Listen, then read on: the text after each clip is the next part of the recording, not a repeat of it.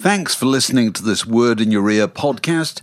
If you'd like to get early access to all our productions ad-free, priority booking for our live events, and to take part in our weekly quiz, go to patreon.com/wordinyour ear for more details. Millions of people have lost weight with personalized plans from Noom, like Evan, who can't stand salads and still lost 50 pounds. Salads generally for most people are the easy button, right? For me, that wasn't an option. I never really was a salad guy. That's just not who I am. But Noom worked for me. Get your personalized plan today at Noom.com. Real Noom user compensated to provide their story. In 4 weeks, the typical Noom user can expect to lose 1 to 2 pounds per week. Individual results may vary. Hiring for your small business? If you're not looking for professionals on LinkedIn, you're looking in the wrong place. That's like looking for your car keys in a fish tank. LinkedIn helps you hire professionals you can't find anywhere else, even those who aren't actively searching for a new job but might be open to the perfect role. In a given month, over 70% of LinkedIn users don't even visit other leading job sites. So start looking in the right place. With LinkedIn, you can hire professionals like a professional. Post your free job on linkedin.com/people today.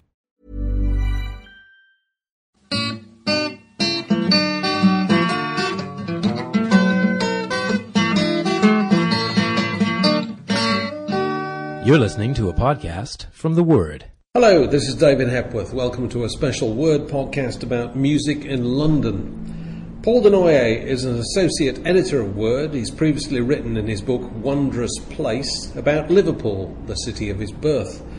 His new book, In the City, is about music in the place where he spent most of his working life, London. We talked in the Word office, and I started by asking him how he felt to divide his time between the two cities. All my life I've wanted to be on a book jacket saying, I divide my time between...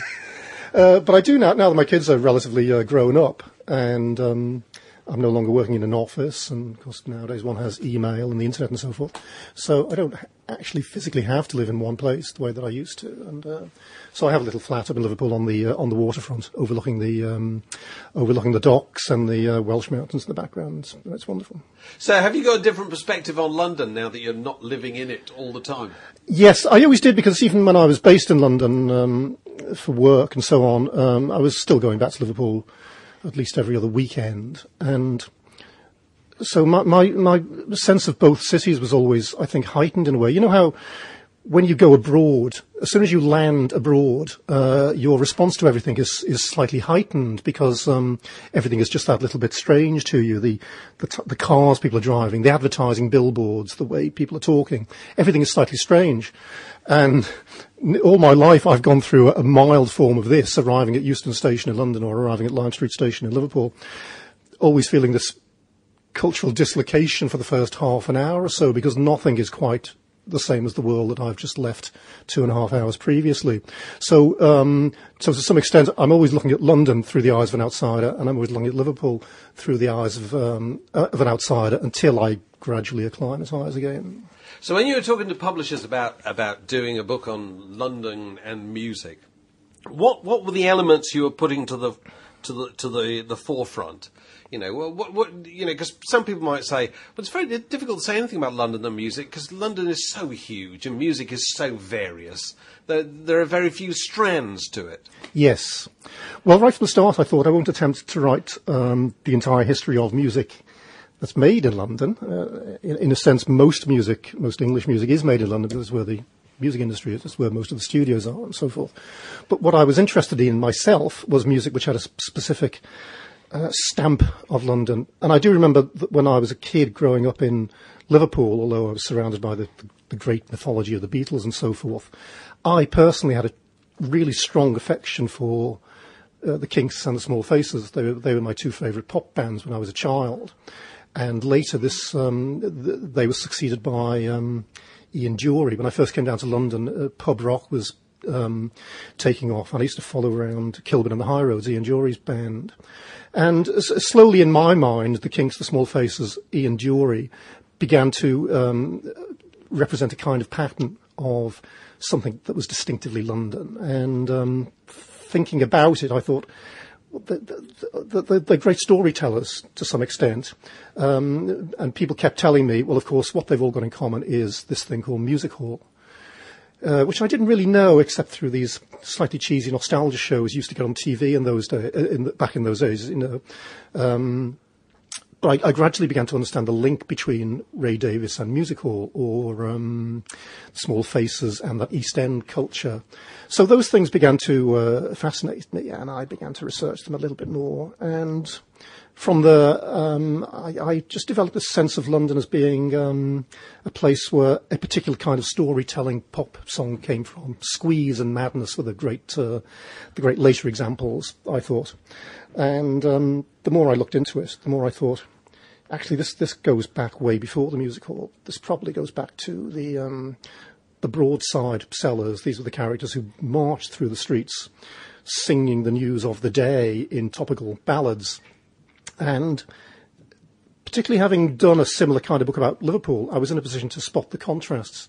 This didn't really happen in Liverpool because London is unique. London is the place where all the news comes from. There was a great need in London to broadcast the news because it's where the palace was, it's where royalty, it's where Parliament was, it's where all the great writers and thinkers and so on were based.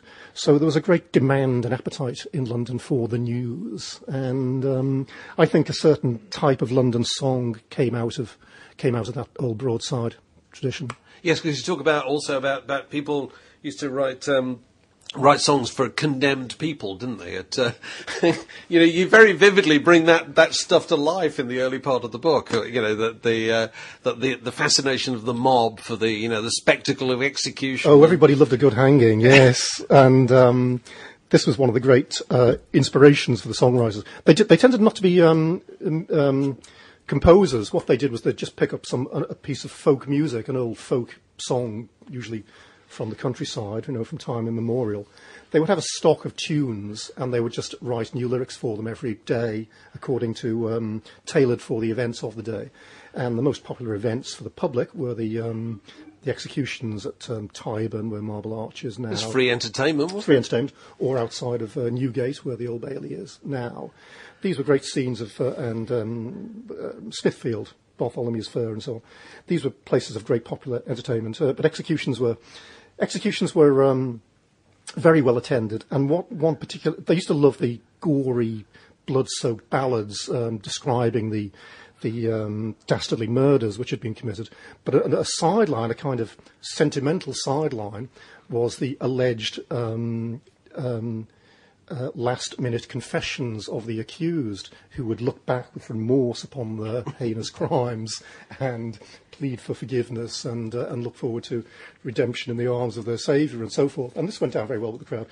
The funny thing was, though, that these last-minute confessions all seemed to have been written the week before, and we're all printed up and ready to go on the day of the execution. So this kind of mix of, you know, savagery and sentiment and media exploitation was in place a long, long time ago, wasn't it? Absolutely, and the end of public executions in 18 whatever it was must have been a great blow for that industry. And as I was saying, the music industry at the time probably said that private executions are killing music. It's extraordinary, because I was looking at this weekend, and also looking at Peter Ackroyd's biography of London, which is some similar themes, in the sense that places in London return to their ancient use. You know, that Soho exists pretty much as it did 200, 300 years ago, albeit different in lots of respects. But, you know, people pursue the same trades, the same strange thing seems to go on in the same places. That's right. I mean, Ackroyd explores this in far more depth than I'm able to, but I do love the sense that occasional physical sites within London seem to retain some ghostly imprint. Palimpest is the great Ackroyd word, this kind of faint imprint of subsequent occurrences on the site.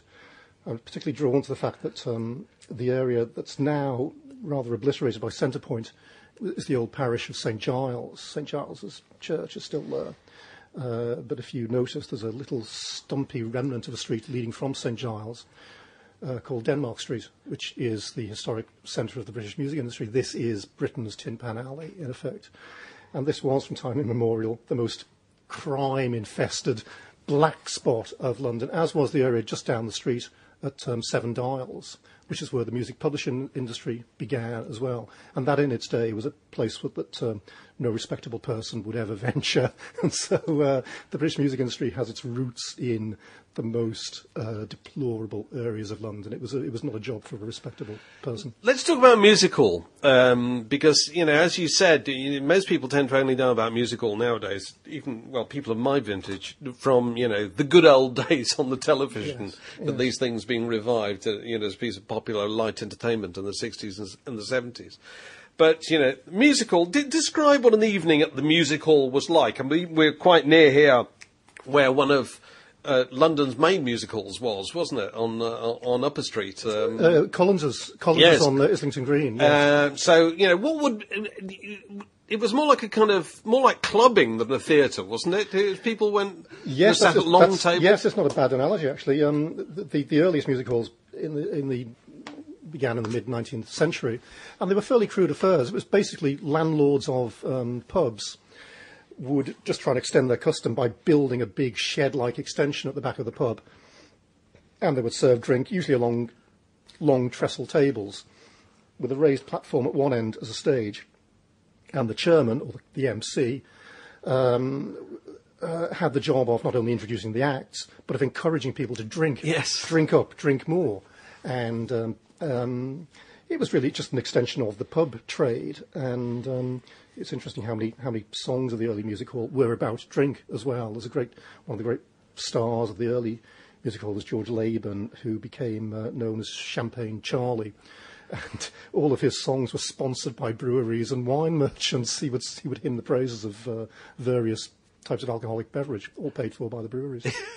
So it wasn't a kind of pure age at all, you know. No, not in the least. It was It seems quite opposite to our received notion of the Victorians as rather stiff-backed, prurient people. The music hall was certainly very bawdy and often really irreverent as well. But it was a kind of mob music form, and the mob, you know, the mob comes from the word mobile. It means they move, they're fickle. You can't pin them down, and the mob can turn in any direction. At one point, they are murderously patriotic. At the other times, they're dangerously revolutionary. You never quite know where the London mob is going to go next, and Music Hall captures that swirling quality as well. Because also the great songs of those musical artists, you know, some of which people still know today. I don't know, My Old Man Said Follow the Fan and stuff like that.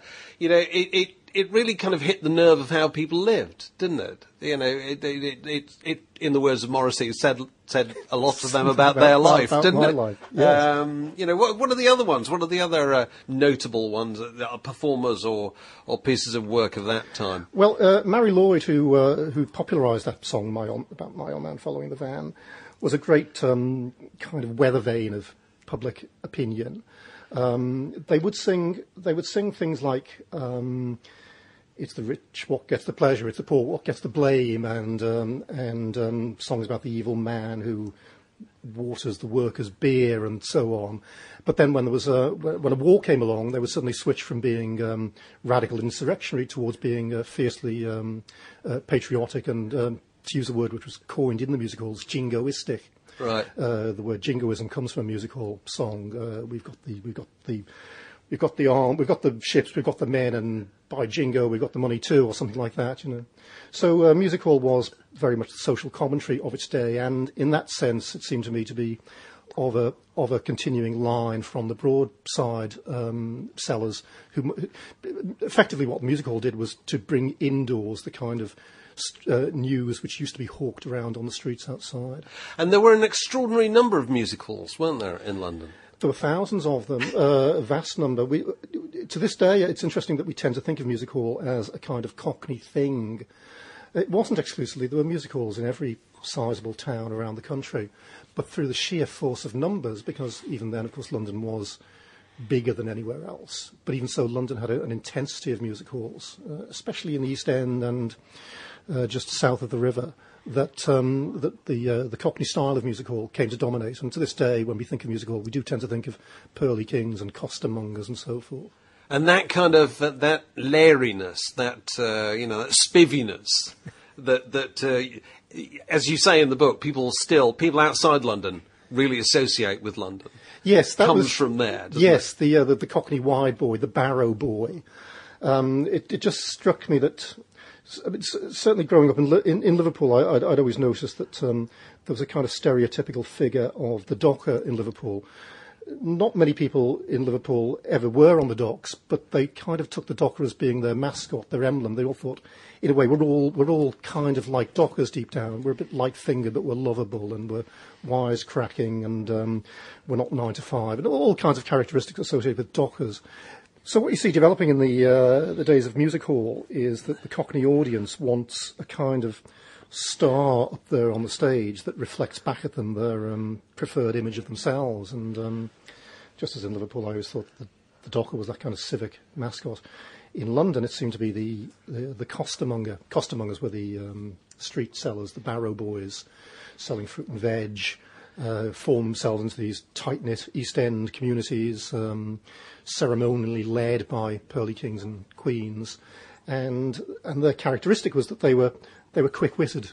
They lived on their wits. They lived in the margins of buying and selling all the while, and you can see how seamlessly this would lead to later stereotypes of the loudmouth city trader, the Barrow boy. He was often himself an Essex lad, the kind of inheritor of the East End Cockney tradition, but this was a great stock in trade of the music hall act. People like Gus Eel and Harry Champion on the female side, Mary Lloyd herself. These were costermonger superstars in a way, ghetto fabulous as I call them in the book, and they were side by side. But the other great stereotype was the swell, who was generally a person of low origins. Most musical stars were themselves from the people, so to speak. They were of the same, they came from the same streets as their audience. But one of the favourite characters was the swell, who was a toff, who dressed up in extravagant fashion and paraded up and down and pretended to be on intimate terms with the Prince of Wales and so forth. And this was another great favourite of the music hall crowd. And I suppose that's something you can trace into the future, into the 60s and 70s and 80s, in mobs and new romantics, and that in London, the idea of you dress up right, you can be accepted as you'd like to be. Well, this is one of the things I found very romantic about London down the centuries, was that unlike almost anywhere else, London is where lots of very rich people live very close to lots of very poor people. It's where the highest in the land, the royal family and the aristocracy, lived cheek by jowl with the London mob. And so the two were observing each other probably very warily from very close quarters down the centuries. And unlike the poor of any other part of the kingdom, the London poor could see the toffs, the aristocracy, at close quarters and could ape them, and if they were brave enough could imitate them. And there was a great tradition in London of the working class dandy, the one who thought, to hell with my ascribed status, I will dress up as sharply as I can, I will strut along with the best of them. And I like to think, I can't prove it, but I like to think that a lot of London mod culture has its roots in this, it's kind of the Sam Weller character in the Pickwick Papers, the man who thinks I'm as good as anyone as long as I can look the part and strut around. And the great musical epitome of this is the song Burlington Bertie from Beau, who is himself, he's a man with, which is actually sung by a female impersonator, strangely enough, but he is a man who's got no money at all. It's completely show. He's somehow scrounged together an outfit and will parade around Piccadilly, Mayfair, with the nobs, the nobility.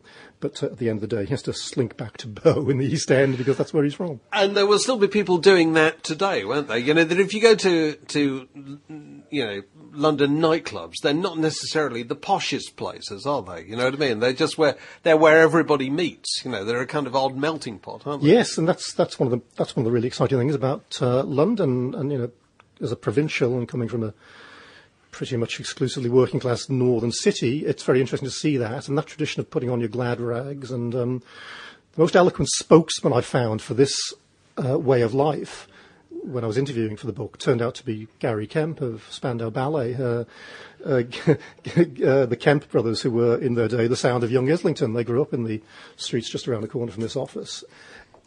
Interestingly, as he says, at the very point at which the Islington middle class meets the beginnings of the East End working class. There was one road, the Essex Road, and which was almost a Berlin Wall of social division.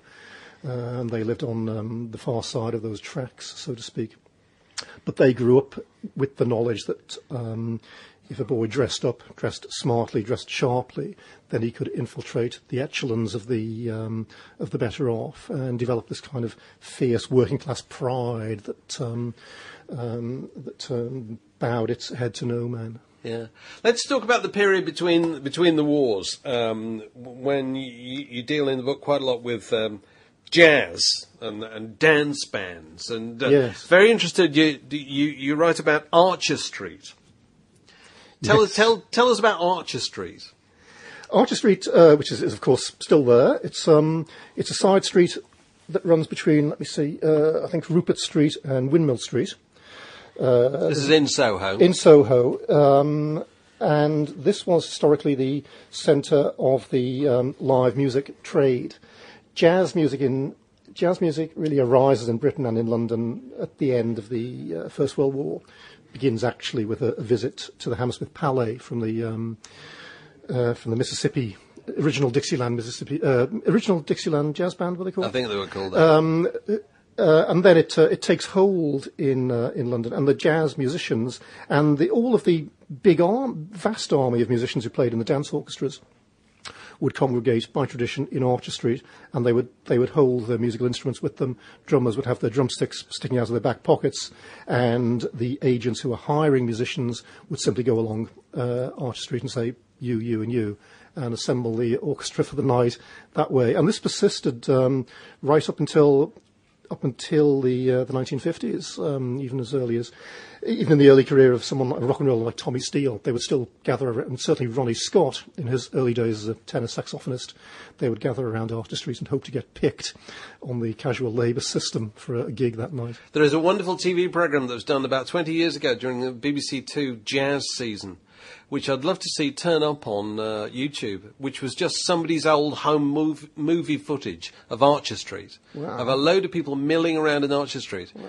And they ran this in Ronnie Scott's and got Humphrey Littleton and George Melly and yes. Ronnie Scott and whoever yes. was around at the time. Just look at it and say, and talk about all the people who are on the film. Yes. And it was absolutely classic. Yes. Just happened that somebody shot a bit of cine film at the yes. time. It's very rare, but yes. it's, no. So what comes over very well in that is that the guys, the jazz players, made their living in dance bands but wanted to play jazz, didn't they? So there was this perpetual tension that all these guys in Britain wanted to play jazz, and there wasn't really a market for it, was there? No, the big market for live music in after the First World War was for, as I say, the dance orchestras, which who had a good there was a good living to be had because hotels and even the bigger West End restaurants always had live music. If you went up west for a meal, there would be a dance orchestra somewhere behind the palm plants in the corner, yeah. and then there'd be a bit of dancing later on and so forth. But this employed a vast army of musicians, for which there was no longer any call. But the poignant thing was that the younger ones were increasingly listening to harder-edged types of jazz coming out of America, and they were understandably tired of playing this, to them, slightly cheesy music for middle-class people to glide around the ballrooms to.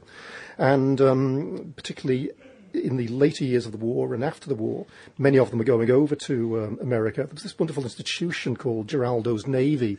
Geraldo was himself an East End band leader. He wasn't called Geraldo. Yes, what was his name? Alf Bloggs or yes. something. I forget now, but he used to hire the orchestras who would play on the transatlantic liners to New York. And by this means, people like Ronnie Scott and Johnny Dankworth got to travel to New York and were exposed at first hand to the real McCoy. They would go to Birdland and see Charlie Parker or whatever it may be. And they developed this taste for the new jazz, the bebop, the modernist jazz, and they brought it back to London.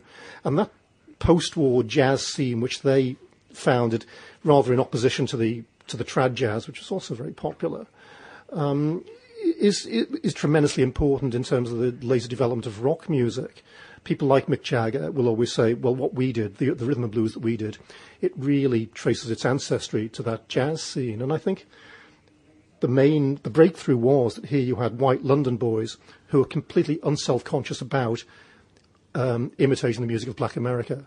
They had no qualms about doing it whatsoever. They were far less self-conscious about in doing that than white Americans would have been. Yeah, I suppose definitely. To us, black America was so distant, so exotic, there was really no embarrassment about going up on stage pretending you were from the cotton fields of Alabama or whatever it may be. The Word, a magazine, a website, a podcast, a way of life. The other interesting thing about the jazz players was, I think you say, that they ended up, these guys, playing on Rock with the Cavemen by Tommy Steele and things like that. You know, so you got those 50s pop records coming out of the English Tin Pan Alley. Well, yes, in the mid-50s, when the British music industry of Tin Pan Alley cottoned on to this new rock and roll coming from America, what's hard for us to recall is that at that stage there was no pool of rock musicians to be employed in Britain. There were no rock musicians. We had the very first rock singers, like Tommy Steele. Again, there were only a handful of those. But there was nobody to play on their records. Nobody. The nearest that we had were the jazz musicians, and the jazz musicians themselves despised rock music. To them, this was infantile. I mean, if you're used to the, to the rarefied cold fusion of bebop, then being asked to play Rock with the Caveman, stalagmite, stalactite, hold your baby really tight, to them was utterly demeaning. But it was ready money, so they would troop into the studio. They would back some new boy sensation, usually signed by this fascinating character Larry Parnes. They would back him, kind of metaphorically holding their noses as they played this rubbish. But after a few years, a kind of pool of really, really talented British rock musicians starts to develop in the back room. Those guys like Clem Cattini, Jimmy Page was actually one of that first generation of backing musicians that came through and formed the core of the London session man market as well.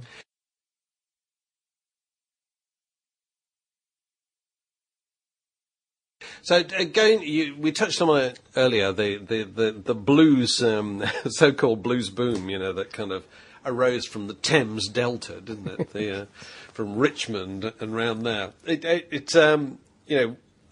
Andrew Oldham always says that he only found the Rolling Stones because his mother lived in Hampstead, and the Rolling Stones were playing in Richmond. In the Station Hotel in Richmond. In the Station Hotel. And there was and remains a train line that goes... The North London line. The North London line. Loops around, that goes round there. And so he thought, well, rather than have a dull Sunday afternoon at home in the early 60s, I'll pop down there and see this group. Yes, that's how British Rail invented British rock and roll. Which is an amazing accident, isn't it? But this whole region of kind of, I suppose, southwest London, reaching out to Ripley, where Eric Clapton came from, proved an incredibly rich area, didn't it? It did, yes. Kingston Art College seems to be something of a crucible for this kind of thing, and a little cluster of clubs like the Crawdaddy was the club which was held in the back room of the Station Hotel. Which I visited at the weekend, actually, is now tragically renamed the Bull for no reason, and it doesn't have. And I can't believe this. It doesn't have so much as a plaque. This Station Hotel, site of the Crawdaddy Club, is surely, along with the Cavern, which itself no longer exists in its original form, is surely one of the cradles of British rock music, because not only did the Stones have their residency there, the Yardbirds and all of that generation cut their teeth in that club. There's nothing to even suggest the Station Hotel existed on this spot, which is a great shame. Somebody ought to do something about it, I think. So what part did London play in that kind of that period of I think London was already the focus of the jazz scene, both the trad jazz scene and the modernist jazz scene, two factions which were forever at one another's throats. But from the jazz scene came an offshoot called skiffle. Skiffle was mainly played by Chris Barber's band. Chris Barber was one of the great avatars of the early jazz or the post-war jazz scene. Still around now. Still around. Played with Nick Lowe recently. Marvelously so. Yes. And skiffle, which exists in many forms, but their particular form of skiffle was a kind of rough and ready deep south rural jug band variant.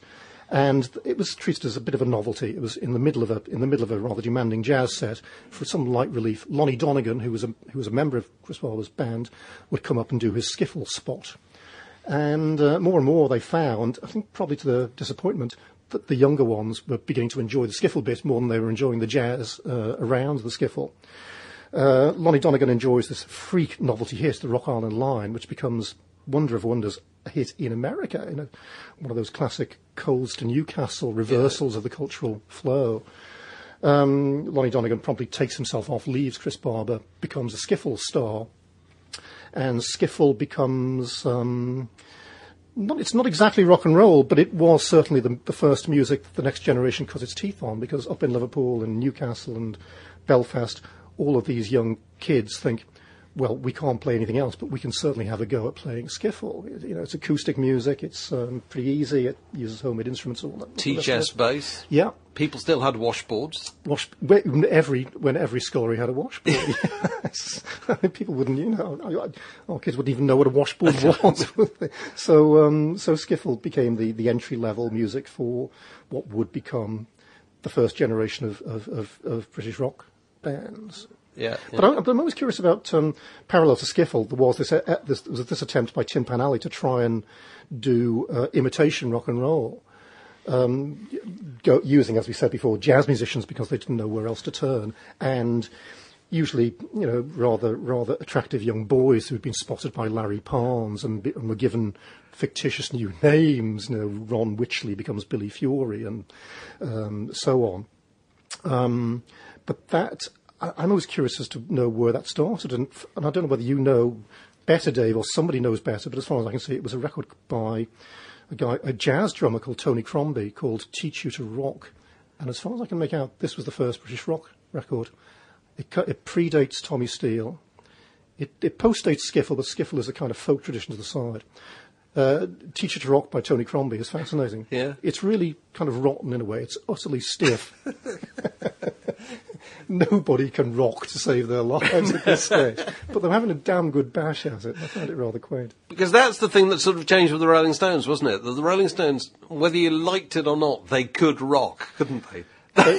They could, and they had to doff the hat to Charlie Watts. Yes. I mean, there are lots of elements in the Stones, of course, but one is the complete unself-consciousness with which Mick Jagger would attempt to be from a Mississippi cotton field. I mean, on one level, it's an utterly comical conceit that anybody should have the effrontery to do that.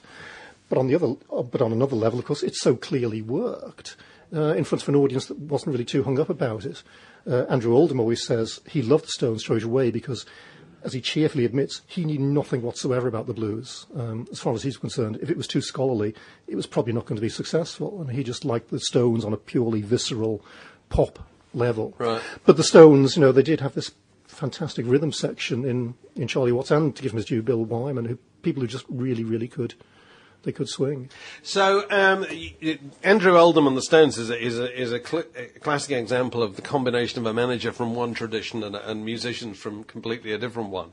I suppose Malcolm McLaren of the Sex Pistols is a similar case, isn't it? You know, this is a very London thing, isn't it? This coming together of a bunch of unfocused talent with some immensely ambitious person who has some kind of vision. This was a kind of recurring story which I loved and which to me seemed distinctively London, the way in which the raw, unformed musical talents, usually a gang of young boys, sometimes a girl, usually a gang of young boys, will meet a much older man who can act as a mentor to them, because London is where the music business is.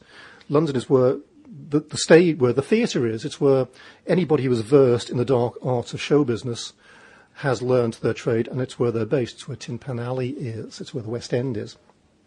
And therefore, one constantly gets this combination of the raw talent and the shrewd manipulator who knows how the business works. Whereas the typical scenario out in the provinces was you would have a scuffling beat band. Eventually, they would meet up with the man who ran the carpet shop next door. He would become their manager because, A, he had a van, and B, he had a telephone. Therefore, old Fred became your manager. And, of course, old Fred was, you know, to give him his due, his heart was in the right place, but he was not cut out to go down to London and do the deals. You know, even Brian Epstein, who was slightly off to the side of that particular stereotype, even Brian Epstein was a child in the woods when he went to deal with the London music industry and signed these... in retrospect, quite naive deals. But the London boys would generally find somebody like Larry Parnes who was an impresario. You know, he was a real old-school impresario who believed in putting on a show. And Malcolm McLaren, I think, rather self-consciously liked to model himself on Larry Parnes. So, incidentally, did Andrew Oldham as well. They liked... Andrew Oldham's great hero was the fictional character in the film Espresso Bongo, played by... Lawrence Harvey. Lawrence Harvey, yes. Andrew and Malcolm, they love the idea of being the shadowy Svengali, the one who knows all the strokes. Because that's one of the features of punk, isn't it, ironically? You got these very manipulative manager figures, didn't you? Or at least Jake Rivera and Bernie Rhodes and all these people. They all had one, didn't they? Quite, and yes, and they really... whether they were or not, but they really liked to think of themselves as the men, the puppet masters. They were part of the act, weren't they? You know. And another lovely echo of the Larry Parnes era came with McLaren in that all of his boys were given totally fictitious new names. John Lydon becomes Johnny Rotten. John Deverley becomes Sid Vicious, you know, Joe Strummer, etc., etc., etc. That was a pure Larry Parnes touch being rather knowingly recreated by a later generation. Now, as the book comes up to date, you start remarking, possibly with a tone of regret, the number of people playing a part in this story who are their own manipulators, in the sense that they're stage school kids. Yes, now that's just one of the it's just one of the interesting developments of, I suppose, music generally in this century. And I was thinking about this in relation to there's a piece coming up in the next issue about the Beatles, and we've all done pieces about the Beatles. And I was thinking about how much the show business environment has come to resemble the show business environment that the Beatles entered into and apparently swept away. That world where you had to enter talent shows, where cruise ship singers were considered to be as good an artist as anybody else, where you would go away and learn your trade. In other words, you were not expected to be an authentic artist who had sprung unformed straight from the streets. We nowadays expect a higher level of artifice from our performers than we have done ever since the beginnings of rock culture, I suppose, with the Beatles. We're going back to a kind of 1950s world now, where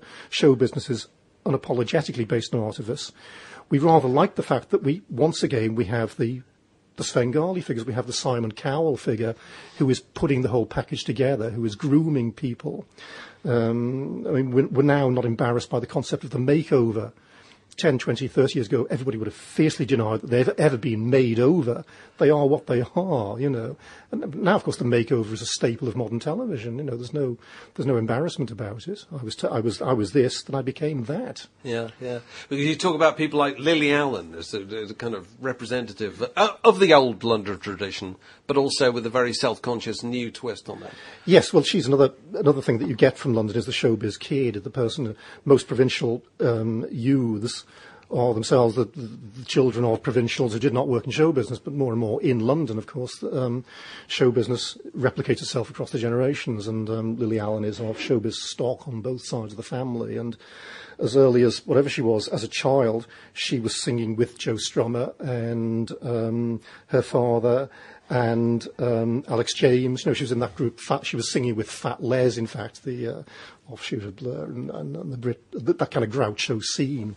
So, you know, there was no innocence involved, like a lot of London children. There was no stage of innocence involved in that story. So what's a great London record that's been made recently? The last truly... I try to keep the story up to date, but I'm a bit cautious of naming things from the last 3 years, because it's always a hostage to fortune. And, you know, in a book which you hope is going to be around for a few years, there's nothing as sad-looking as, you know, as the great white hopes of 2006. When you looked back from the vantage point of 2011, you realise that, not to name any names, but, you know, Kate Nash, for example, was very hotly tipped 2 years ago. Maybe she'll come good, I don't know, but you have to be very wary about tipping that kind of people. But what I was most fond of, and without naming a specific song, what I'm most fond of is the grime scene that came around a few years ago. It's now moving more into the mainstream. Arose from the East End, mainly around Bow, has now moved so much into the mainstream that it's slightly softened, and in fact has spawned 2 number one hits this year from Dizzy Rascal. And Wiley had his great hit with Wearing My Rolex. The whole grime scene is so kind of reminiscent of, I think, music hall. It struck me looking at the names that you could almost imagine yellowing a whole poster outside Wilton's Music Hall with these names, yes, like Dizzy Rascal and Lady Sovereign and Chinchy Strider, who himself was just a number one, of course. They look so 19th century in music hall, you know, and that's quite story-driven. Music itself, it's often stories of the parts of London that most of the audience would never want to visit for themselves, but it's very much in that tradition, I like to think. Paul Denoyer's book, In the City, A Celebration of London Music, is out now, published by Virgin Books. I'm David Hepworth. As ever, if you've been affected by any of the issues in this podcast, please go for further counselling and like minds to wordmagazine.co.uk. This podcast was brought to you by The Word. Details at wordmagazine.co.uk.